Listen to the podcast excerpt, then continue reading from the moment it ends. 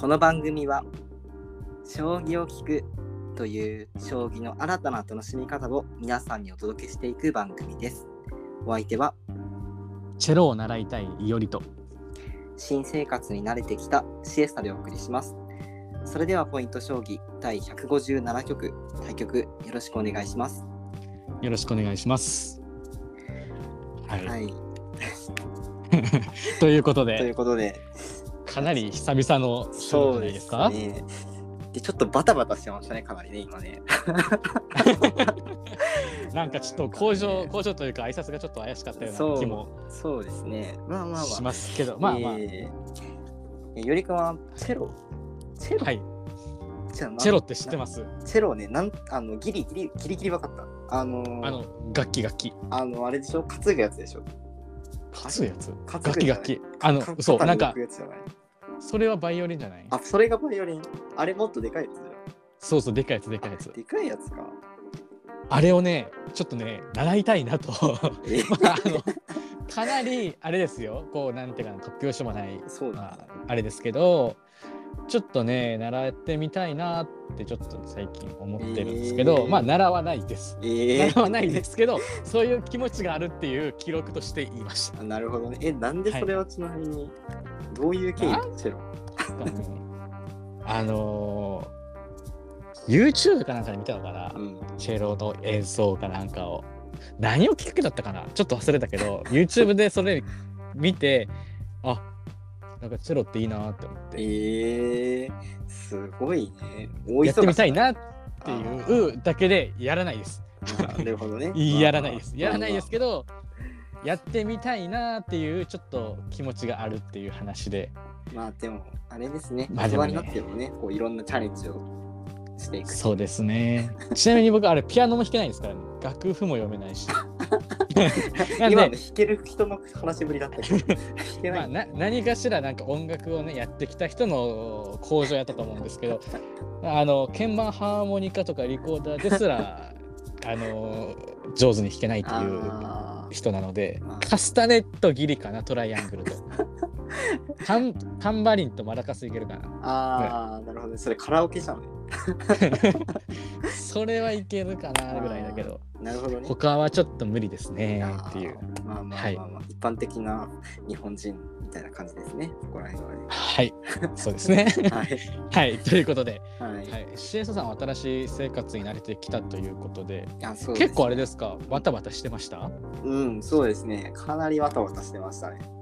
なるほどもう6月入ってからね、その職場が変わったっていうのもあったんで、はいはい。かなりいろいろって感じだったんですけど、まあ最近はね、やっぱ仕事の中身もね変わったけど、そこも慣れてきて、うんうん、いろいろ楽しいなって、チャレン、チャレンジしてよかったなって思ってるかもしれなうんいですね。うんうんうんうんうんまあいろいろた、まあね。うん大変なこともこれからあるだろうけど、また頑張っていきたいなっていう、まあ、そういうね、はい、記録の、工場でしたということで、はいまあね新しいことをこうやる新しい環境とかうん。新しい人と会うと結構ワクワクしますもんね、うん。大変だけど。僕結構慣れとか、安定的な場所みたいなのがあんまちょっと得意じゃなくてどっちかっていうと結構新しい場所が好きなんで、まあシエサさんの気持ちもちょっとわからなくもないというか、なるほどね。いいですね。チャレンジっていうところね。はいはい、はい、でまあ今回はあのーまあ新しいっていうところで、まあ、新しい将棋界にも風が吹きますよっていうお話なんですけど、えあれじゃないですか？将棋と移動じゃなかったんですか？い、や移動ー時間みたいな。ねもうそれもねすごく話したかったんですけど今回、ねはいはいはい。さらにお話ししたいことが出てきてしまってトッなるほど。プニュースが、はい、入ってきましたのでちょっとそちらのご紹介をしたいと思います。あじゃあもう将棋と移動は次回に回してそうですねはい。新しいちょっと あのテーマというかあのはい。はい。であの話すということで。そうです、そうです、そうです。なるほどなるほど。そのテーマとは何ですか？はい、そのテーマとはなんですけれども、日本将棋連盟の新会長が誕生しました。誰なんですか？誰なんですか？どなたなんですか？うんちゃくちゃめちゃくちゃちゃんと振ってくれるのはありがたいんですけど。はい。はい。なんとですね羽生善治九段が、はいまあこの度、えー6月の9日にですね新しく将棋連盟の会長に就任されたということで、まあ、はい。これはねもう将棋ファンだけではなくて、まあ、やっぱりその将棋を知らない方々あのテレビのワイドショーとかで将棋をし見たりとかするような方に関しても、まあ、大きく話題になるようなニュースでしたのでちょっと今回はねしっかり取り上げさせていただきたいと思ってます。なるほど。ちなみに、うんいいですか？ちょっと質問。はい羽生先生が新しい新会長ってことは、うん前会長もいらっしゃったってことですよね。どなたなんですか？前会長は、えー羽生先生と、まあ、タイトル戦を何回も戦って、まあ、昔はいはい。ライバルってね、言われてたような佐藤康光九段が、えー直前まで会長をされていまして、えー佐藤先生も、まあ、大体5年ぐらいですかね、えー会長職歴任されて、えーまあ、次の羽生先生に代替わりをされたとなるほど。な形ですね。はでいも羽生世代というか、うん、そうそうそこの人たちが今ちょっと将棋界を引っ張っていってるというはい感じですかね。そうですね。はい。まあ、最近だとね、もうその藤井聡太先生が大活躍、将棋のタイトル戦とかでね、えーはいはいまあ、何回もタイあの何冠、7冠とかいうふうな話題ありますけれども、まあ、やっぱりその将棋界を、まあ、引っ張ってるのは藤井先生だけではなくて、えーやっぱりその会長職っていうところで、この羽生世代、まあいわゆる50代ぐらいのね、世代の先生方も頑張ってらっしゃるということですね。なるほど。はいはい。まあ、実際ね我々世代からしても将棋勉強した時にはもうすでに羽生世代がねもうもうなんだろう第一線というかね 羽生世代に憧れて将棋を始めたみたいなところもね、あったと思うのでまあこれからこの先生方がねあのまたもう一段別のステージで対対局だけじゃなくてまた違った分野で活躍されるっていうのもすごく嬉しいことですよね。で今そうですね回は、はいその羽生先生、まあ、筆頭に、まあ、これからどういう風な将棋界になっていくのかっていうところをちょっとまあ考察じゃないですけど、はい。まあ我々でねこう好き勝手話していこうじゃないかっていうような時間にしたいなと思ってます。なるほど。あれですもんね、羽生先生はもうプレイヤーとしてもかなり実績を残されて、うん。あのーテレビだったりとか、うん。なんか話によるとなんか追っかけがあったりとか？そうですね。みたいなあのなんかそういう話題を作られてきて将棋を引っ張ってこられたと思うんですけどはいはいはい今回は別にその将棋連盟の会長として将棋をひ会を将棋界を引っ張っていくっていうことですもんね。だからちょっとあのアプローチのアプローチの仕方がちょっと違ってきたりもうんうん確かに確かにします？そうですね。まあ、やっぱりその今までって、その羽生先生が、その名前一番最初に出てきてたわけじゃないですか。羽生先生の話題になるとき、例えばね、そのタイトル戦で活躍して、タイトル何冠取りましたとか、えーはいはい例えば20連覇しましたとか、羽生先生がっていう感じだったんですけど、まあこれからは将棋連盟が新しく〇〇をします。でその会長はなるほど羽生先生ですみたいな。そう、表に出てくるのが、はいはいはい冠がね、あの羽生善治っていう名前じゃなくなるので、ちょっとね、その辺のアプローチどういう風にしてくるのかっていうのが、個人的には結構注目してますね。なるほどなるほど。具体的にどんなことを？いがや、そう、それね、めちゃくちゃ難しいんですけど、はいはい うん、そうだ、個人的には、やっぱりその、羽生先生ってこれまでも、なんかいろんな著名人の方とかと対談とかされてたんですよね。AI とかね。AI の対談とかね。そうそうそう。あの山中伸也先生とかともなんかやられてたりとか。確かに。YouTube でこの前誰だったかな？あ誰かと対談したよね。はいはいはいはい、そうですね。あとね、最近だとね、あの、まあ、最近というかもあれなんだけど、あの、コナンってわかります？あの、名探偵コナンはいはいはい。の青山先生っていう作作者の先生はいはい。と一緒になんかまあ対談というか、まあ、あれなんだけど、その、一緒にこう、何お話ししましたみたいなのをツイッターで投稿されてたりとか、へあえとはね、脳科あれ学者ですもんね。あ、はいはいはいあああ、脳科学者のね、有名ですね。茂木先生はいはいとか。とも、まあ、親交があるみたいなので、まあ、今後は結構ねそういうその対談系とかで、えーまあなんか新しくイベントが起きたりとかいうふうにするんじゃないかなっていうふうに個人的には思ってますね。なるほどなるほど。あれですね、将棋と違う分野を掛け合わせて、こうなんていうか、どんどんと将棋をうん。広めていくみたいなうんなんかいろんな分野の力を借りてじゃないけどうん。掛け合わせてスピードを増してうん。将棋界を盛り上げていくイメージですかね。うんなるほどなるほどなるほど。うーんそうだからあのある意味だとその我々が今ラジオのはいはい。媒体でこう将棋を広めようと、新しい楽しみ方を皆さんにお届けしようっていうふうにやらせてもらってますけどもしかしたら羽生先生もまあ同じような感じでもう新しい全く新しいところから着想から将棋を広げていこうというふうに考えたりするかもしれない。なるほど。そう。いう対談とかでヒントを得たりとかして。そうそうそうそうわそれは楽しみですね。うん。だからもしかしたらねそのうち呼ばれたりするかもしれないですよ。声がかかるかもしれないですよ。いやー早く呼んでくれへんかな。そうそうそうそう。第一人者としてねラジオと将棋をつなげた第一人者として。呼ばれますか？ぜひ。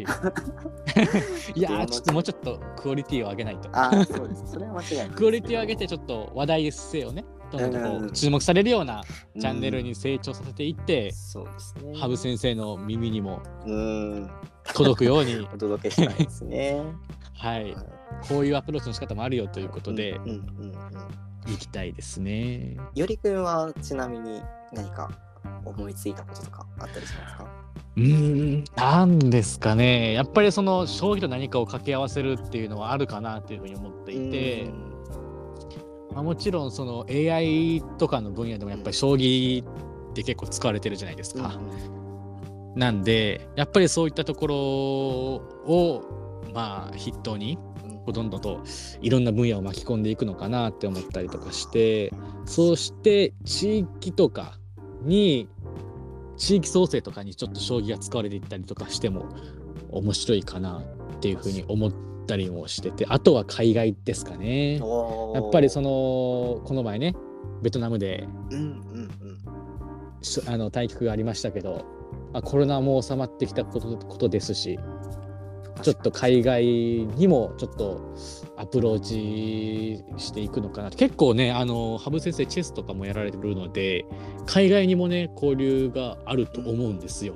確かに確かに。結構インタビューとかもね海外でやられたりとか調査に行かれたりとかしてたりするので取材とかにも。だからそういった海外とあとはもう国内のその地域地方とかそういったところで将棋をこうなんていうか2つの方向からアプローチしていくんじゃないかなっていうふうに勝手に予想してるんですけどそこに自分も乗れればいいかなって思ってるんですけどね。でもね、ある意味では、その、よりくんの活動っていうのは、まあ、かなりね、第一人者的なところもあると思う。いやいやいやいやたくさんいろんな方がやられてますからそんな。ヨーロッパであれだけの規模の大会を開く人って、ほとんどいないでしょ。てか、初めてだったよね。いやいやもうたくさんたくさんいらっしゃいますからもう そんなそんなもうねあ、確かヨーロッパ選手権はあるんか、一応。ありますありますありますて、そうかそうありますしまあまあ他にもたくさんねいろんな世界は広いですから。ね。そっかそっか。いろいろまあ中国とかもたくさんありますし。あー確かにね。はいはい。そうですね。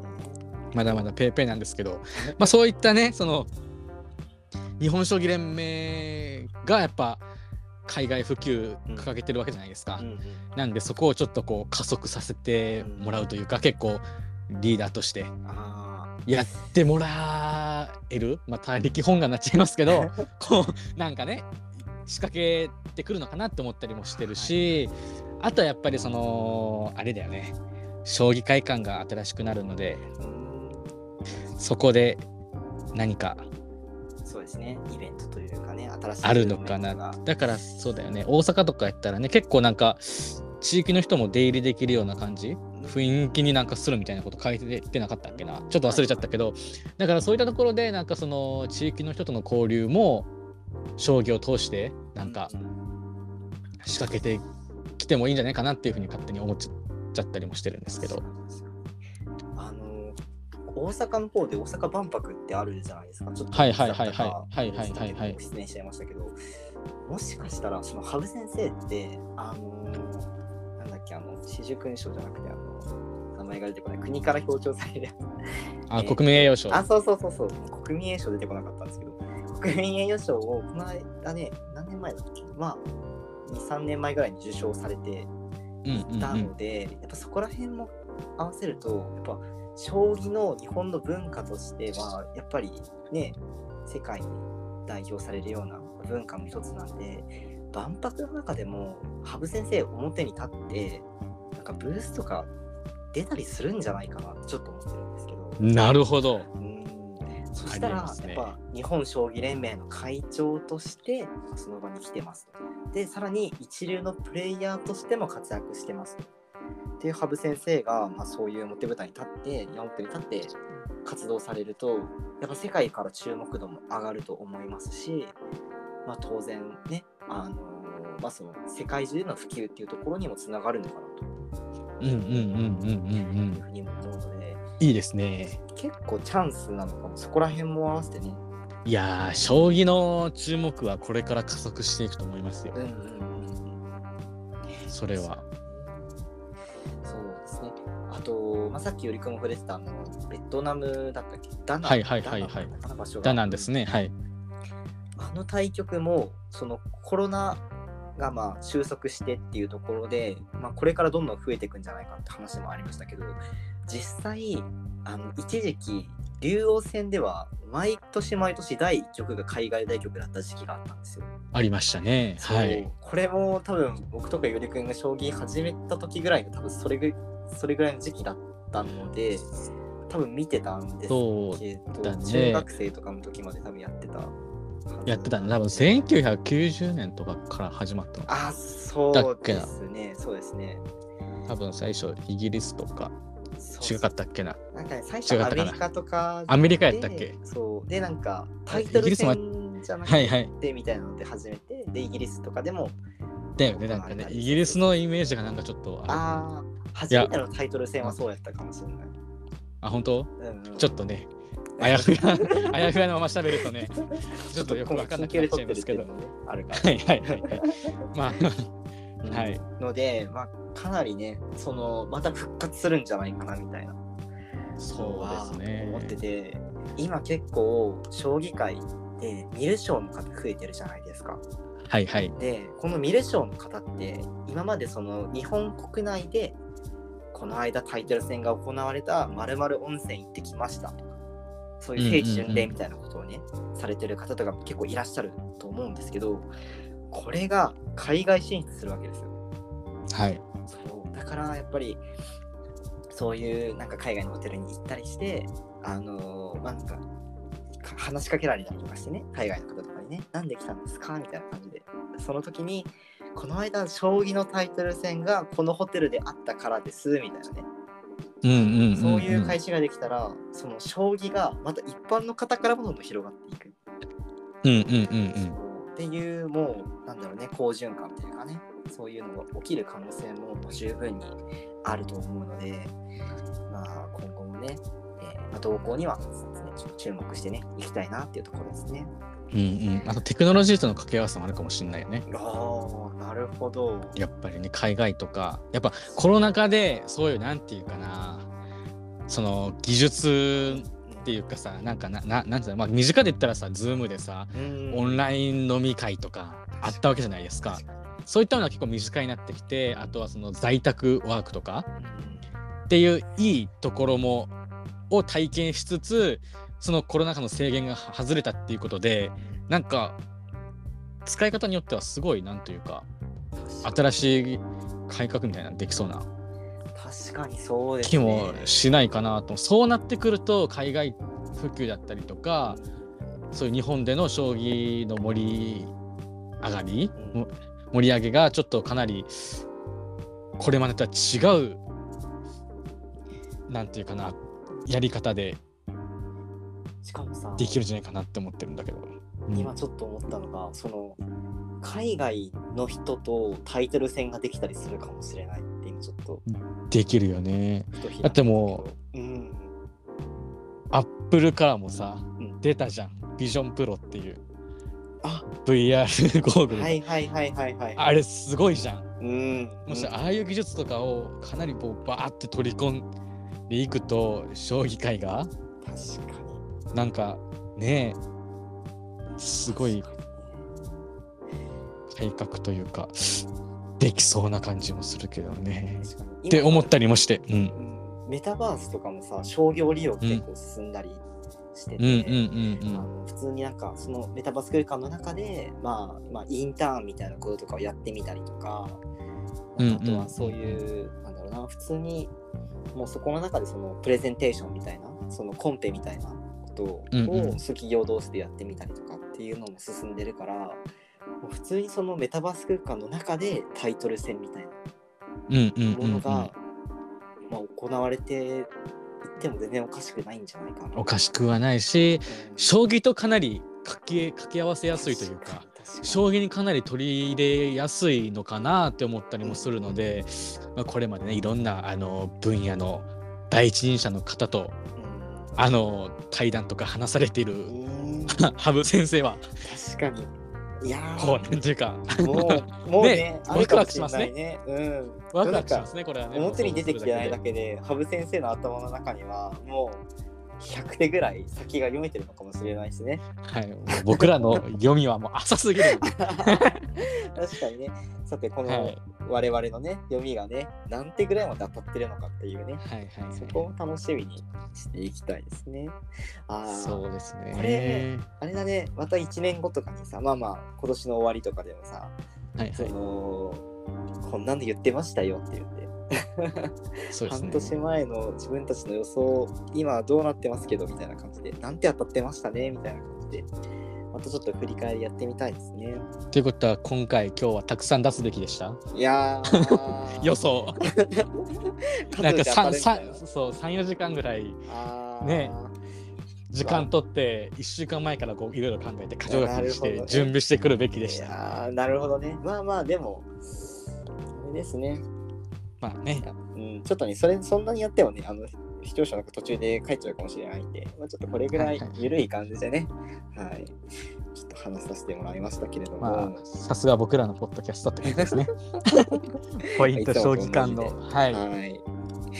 ということでね、まあ、今回は、えー、羽生善治先生が日本将棋連盟の新会長に就任されたということで、えーまあ、取り急ぎ取らせていただきましたけれども、じゃあ次回は、えーどういったことをお話ししていきましょうか？もう次回はもう今回話す予定だともう言うまでもなくうん そう、そうなんですよ。それを話さないとうん、怒怒られるんじゃないかなっていうふうに。なんで次はなんかこの前さなんかその地方の移動とかって言ってたじゃん。うんうんうん今回話に出たその海外対局。での移動とかも入れられたら面白いかなっていうふうに思ったんだけど飛行機じゃんでなんていうかな撮影班とかうんだって解説うんの方ももちろん先生の方ももちろんだし対局者だけじゃないじゃないですかうん移動っていうのが。だからその日本国内でやる移動とはちょっと違うのかなと思うのでそこもちょっと話せたらいいかなと思うんですけどどうですか？確かにいいですね。まあ、海外にね、行ってくる、多分将棋の盤とか駒とか、ね、そういう道具系もね、運ばないといけない。ありますね。だってあれ選ぶわけでしょ？対局者が。そうか、確かに。だから何を持っていくのかをねやっぱねあ。あの責任次第ですからね。確かに。日本だったらもううん。替えがあるわけじゃないですか。うんうんうんけど時間かかりますからね持っていくのね。だからどうどうなのかなっていうね確かに、まあまあ。駒とかをね、見聞があった時はね、そのいくつかの駒持ってって、それから選んだりするわけだから、海外がね、その1個2個しか持ってかなかったら、え全部ダメですって言われた時どうすんのって話になっちゃうから、はいはい。その辺もちょっと面白そうですね。はい。ですよね。んあともう気候とかもありますしねああ、はいはいはいはいはい。日本でいいと思ったものが向こうではちょっと違うかもしれないし確かになんか音が違確かうとかねなんかあるかもしれないじゃない。違うとみたそうそうそうそうね。ん。あるじゃないですか。そういうところもなんかだから今回伸ばしてよかったかもしれないです。機会に。確かにね。いい風にいい風に捉えていきましょう。うんうんうん。はい、まあということで、えー次回は、えーまあ、海外での、えー、まあ、将棋の移動と対局についてお話をしていきたいと思います。はい、はい、それではこの辺でポイント将棋第157局を終了しようと思います。対局ありがとうございました。ありがとうございました。